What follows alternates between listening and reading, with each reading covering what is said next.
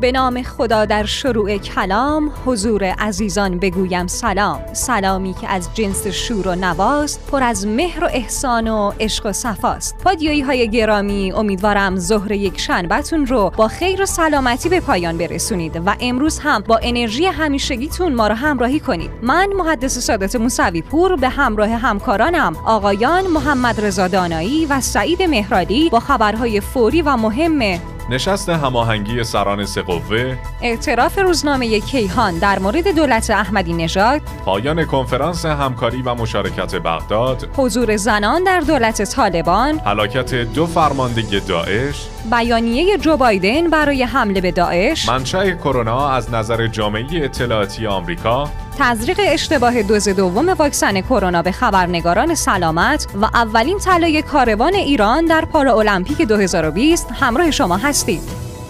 اگر هم به خبرها و ویدیوهای بیشتر علاقه مندین می‌تونین در گوگل و یا Castbox رادیو پادیو رو سرچ کنید و یا به سایت رادیو پادیو dot com سری بزنید. مخاطبین گرامی قبل از اینکه بریم سراغ خبرها می‌خوام همکارمون جناب آقای سعید مهرالی گوینده جدید رو خدمتتون معرفی کنم.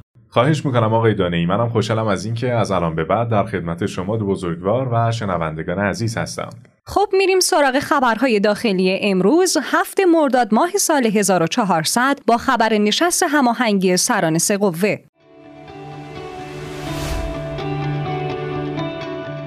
رئیس جمهور بعد از این نشست اعلام کرد هر نوع توسعه یافتگی کشور در گروه انسجام قوا و نیروهای انقلابی. مسائل اقتصادی و مشکلات ناشی از کرونا هم باید با همکاری و همفکری عمومی رفع بشه. محمد باقر قالیباف رئیس مجلس با تاکید بر همدلی و همراهی بین سران قوا گفت امروز سلامت و معیشت از مهمترین دغدغه های مردمه و ما هم در این جلسات تلاش می‌کنیم مشکلات مردم در این زمینه رو کم کنیم. محسنی اژه‌ای رئیس قوه قضاییه هم با تشکر از مجلس برای بررسی کابینه دولت 13 هم با توجه به کاهش مشکلات مردم اضافه کرد. ضرورت داره که ما برای هرچه سریعتر رفع مشکلات مردم و گرفتاری ها یک همافزایی کاملی داشته باشیم و قبلا هم ما با هم نشست داشتیم ولی الان این نشست ها معنای دیگری داره مسئولیت دیگری داره و باید خروجی دیگری داشته باشه.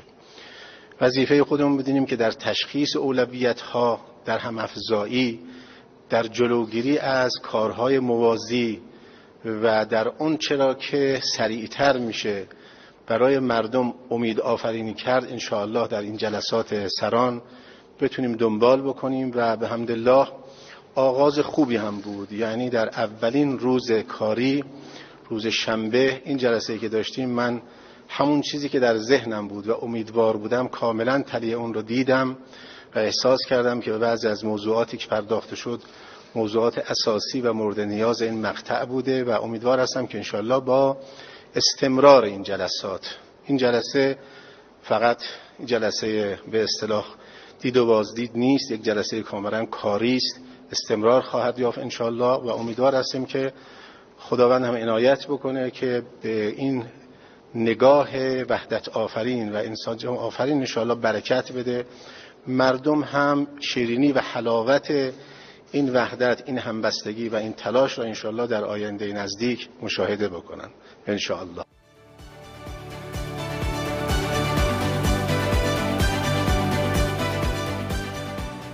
یه خبر هم داریم از نقش دلال ها در افزایش قیمت ها فاطمی امین وزیر صنعت، معدن و تجارت در همین زمینه اعلام کرد. اما یه بخشی هم از افزایش قیمت همین دلالی که شما بهش اشاره می‌کنید. یعنی ما ضابطه داریم.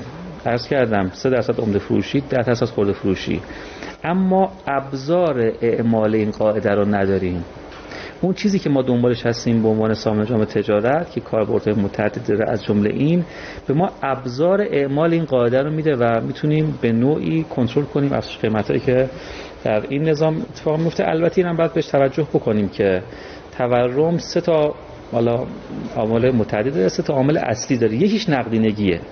یعنی به عبارتی هر چقدر ما نظام توزیع رو بهینه می‌کنیم به قول شما دلالی ها رو کاهش میدیم داریم تا یه حدی تأثیر نقدینگی بر قیمت ها رو کاهش میدیم.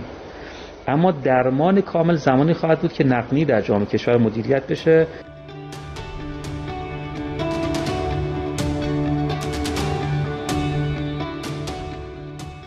مخاطبین عزیز با ما همراه باشید با اعتراف روزنامه کیهان که بعد از 16 سال در رابطه با دولت احمدی نژاد نوشت در دولت آقای احمدی نژاد این تجربه تلخ وجود داشت که یک باند تایید می‌کرد چه کسی استاندار فلان استان یا فرماندار شهرستان باشه و وزیر کشور فقط در حد صادر کننده حکم تأمین کننده و لوجستیک استانداران عمل می‌کرد.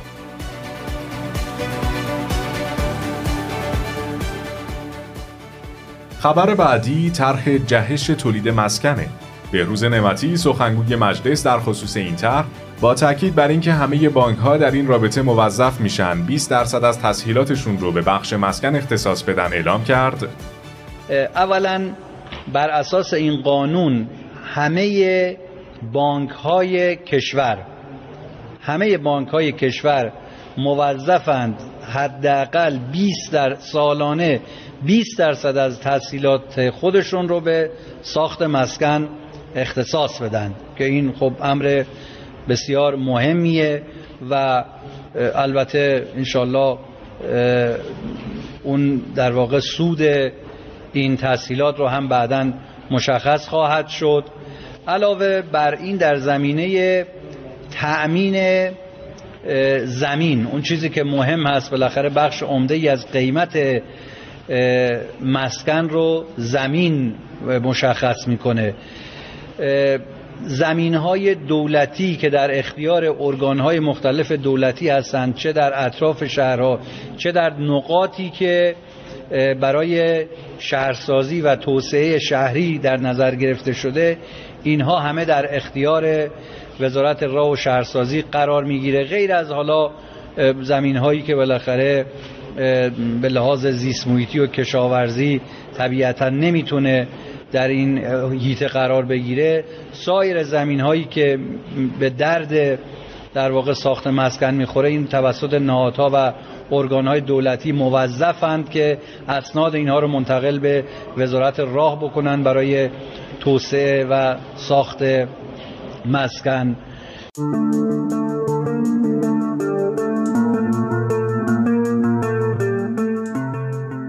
کازمی سرپرست وزارت آموزش و پرورش نسبت به نوع بازگشایی مدارس در سال تحصیلی جدید گفت. به هر حال در بخش دیگری از در واقع فضاهای تعلیم و تربیت ما باید بریم به سمت روی تک ترکیبی. هم استفاده از فضای مجازی و هم استفاده از فضای حضوری با رعایت همون شیوه نامهایی که داریم.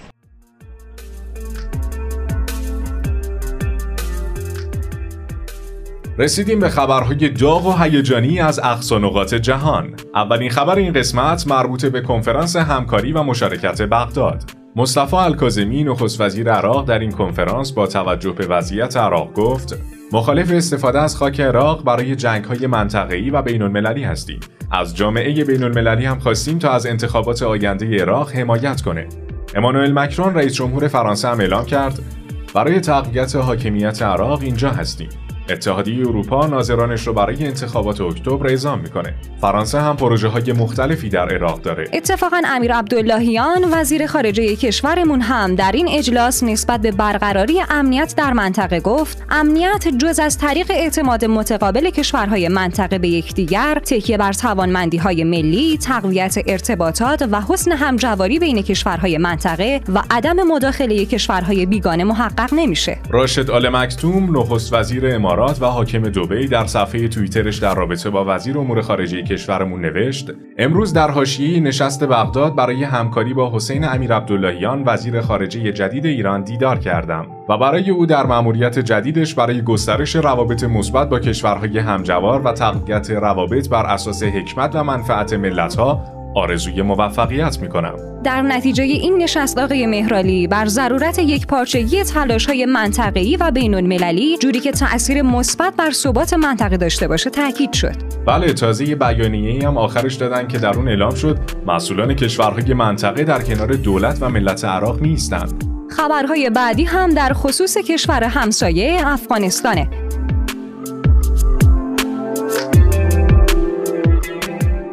زبیح الله مجاهد سخنگوی طالبان در رابطه با معرفی کابینه و حضور زنان در دولتشون گفت در روزهای آینده کابینه رو به طور کامل معرفی می‌کنیم. اما اینکه زنان جزی از دولت باشن یا نه کار دشواریه و هنوز مشخص نیست. مجاهد نسبت به نسپردن فرودگاه کابل به ترکیه هم تاکید کرد اینکه امنیت فرودگاه کابل توسط ترکیه ایجاد شده را رد می‌کنیم و حضور نظامیان خارجی برای افغانستانی ها غیر قابل قبوله. ما فقط خواهان روابط تجاری و دیپلماتیک با کشورها هستیم خانم موسوی پور بعد از انتشار خبر هلاکت دو نفر از اعضای گروه داعش در شرق افغانستان توسط پهپادهای آمریکایی ویلیام تیلور سخنگوی پنتاگون ضمن تایید این خبر اعلام کرد من الان می‌تونم تایید کنم که دو تن از فرماندهان داعش در افغانستان کشته و یک عضو دیگه از این گروه زخمی شده.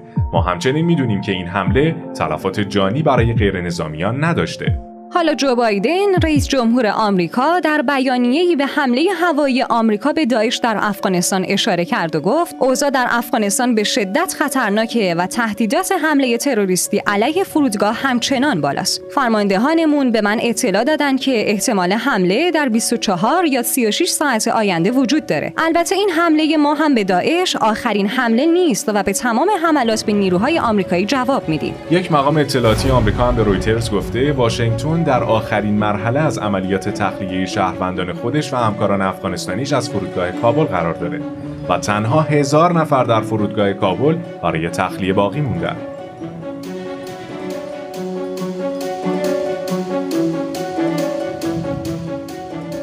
یه خبر متفاوت هم داریم در خصوص کشتی های نفتکش کشورمون برای لبنان. شبکه الویسی لبنان اعلام کرد کشتی های حامل سوخت ایران برای لبنان که سید حسن نصرالله دبیر کل حزب الله خبر اونها رو رسانه کرد الان در آستانه ورود به کانال سوئز و در حال حرکت به سمت آبهای سرزمینی لبنان هستند.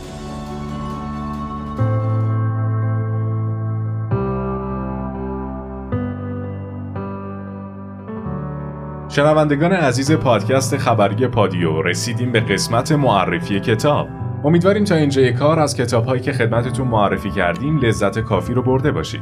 یادتون نره که ما رو در اکانت تلگرامی پادیو underline bot و شماره واتساپ 0991 205 0973 منتظر شنیدن صدای گرم شما همراه با نظراتتون هستیم.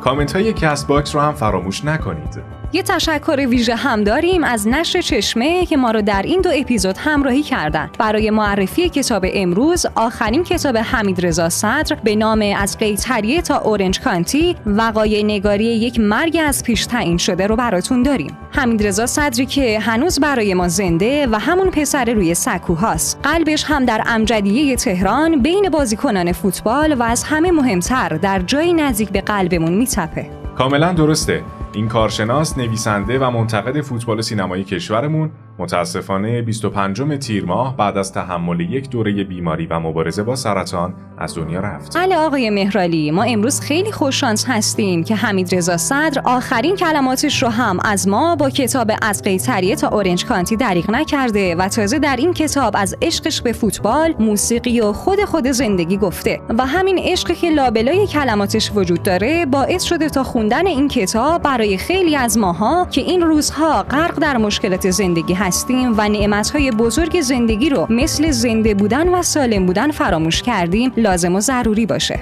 اگه بخوام از نوع روایت این کتاب بگم خانم موسوی پور روایتی پرشتاب و بیوقفه از جنگیدن با بیماری حراسها و امیدها داره. البته تصویر مردی رو هم نشون میده که سرخوشانه زندگی می‌کنه حتی در سختترین و نزدیکترین لحظاتش به مرگ. غزال صدر دختر حمید رضا هم درباره این کتاب گفته کتاب از قیتریه تا اورنج کانتی رو پدرم نوشت تا از زندگی، بیماری، مبارزه و مرگ بگه. خب خانم موسوی پور یه مسئله مهمی هم هست که صدر همیشه به خاطر نگاه خاص و احساسیش به فوتبال و سینما محبوب بوده و تو نوشته ها و صحبتاش دوستداران قلمش رو زده می‌کرد و انگیزه همراهی با خودش رو در اونها ایجاد می‌کرده در نهایت ما از همین جا توصیه می کنیم که شما عزیزان هم فرصت رو برای خوندن این کتاب از دست ندید و هرچه سریعتر از طریق سایت چشمه dot IR با کد تخفیف سی درصدی پادیو 35 تهیه کنید. لینک و کد تخفیف رو در caption براتون قرار دادیم. ممنونیم از انتشارات خوب چشمه.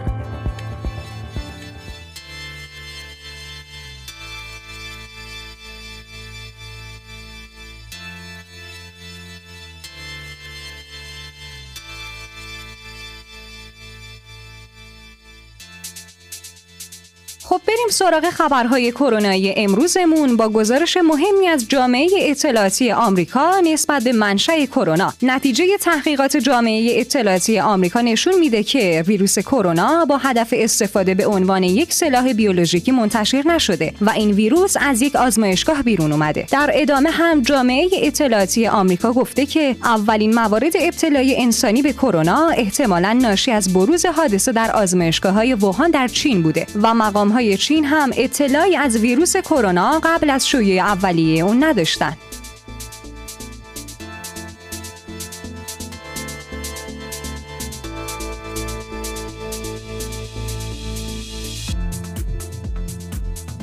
دومین خبر هم اشتباه در تزریق دوز دوم واکسن به خبرنگاران سلامته. واکسیناسیون خبرنگاران حوزه سلامت روز پنجشنبه هفتم مرداد ماه با واکسن پاستوکوک شروع شد و قرار بر این شد که تزریق دوز دوم این واکسن هم 28 روز بعد انجام بشه اما این اتفاق با یک روز تأخیر که پیش اومد هیچ تازه با یک اشتباه هم همراه شد که به جای واکسن دوز دوم واکسن یادآور تزریق شد البته این اشتباه و یک خبرنگار حوزه سلامت متوجه شد ولی با پیگیری این موضوع از سمت بقیه خبرنگاران مسئولان مربوطه در وزارت بهداشت اطمینان دادند که این اشتباه آرزه نداره و جالب اینجاست که در توجیه اعلام کردند این تزریق اشتباه نه تنها جای نگرانی نداره بلکه یه نوع توفیق اجباری هم به حساب میاد. چون دوز یادآور یه نوع واکسن کاملیه.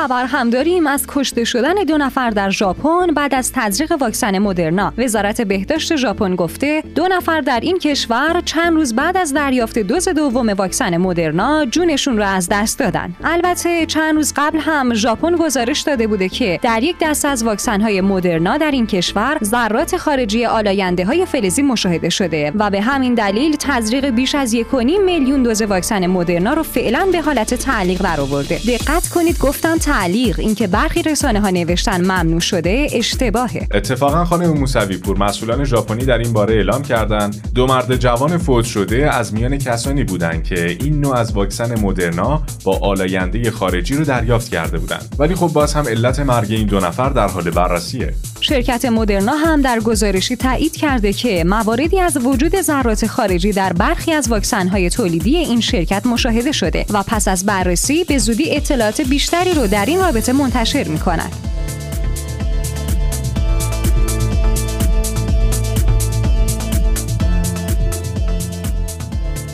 یه خبر متفاوت هم داریم. ناجی رئیس مرکز تحقیقات ویروس شناسی دانشگاه علوم پزشکی شهید بهشتی در خصوص تزریق واکسن کرونا به مبتلایان کرونا گفت بهتر مبتلایان کرونا بعد از یک ماه که به بهبودی کامل رسیدن واکسن کرونا رو تزریق کنند.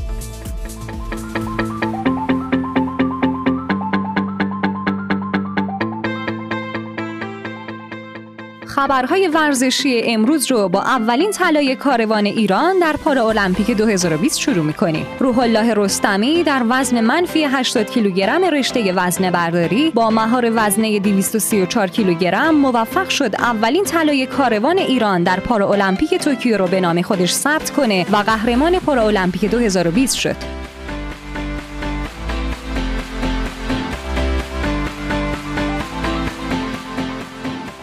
حامد حیدری ملی پوش ایرانی الاصل تیم ملی زیر پرچم جمهوری آذربایجان تونست ضمن شکستن رکورد جهان با 51 ممیز 42 متر مدال طلای پارالمپیک توکیو رو به دست بیاره. حیدری در پارالمپیک ریو هم برای ایران مدال نقره رو کسب کرده بود.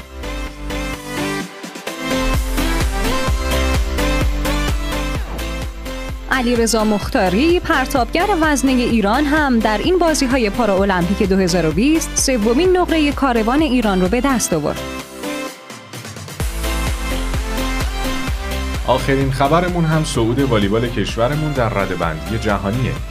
تیم ملی والیبال ایران در ردبندی فدراسیون جهانی با یک پله صعود در جایگاه 11 هم قرار گرفت. بر اساس رنکینگ جدید فدراسیون جهانی والیبال، تیم‌های ملی برزیل، لهستان، روسیه، فرانسه، آرژانتین، آمریکا، اسلوونی، ایتالیا و سربستان در مکانهای اول تا نهم جهان هستند.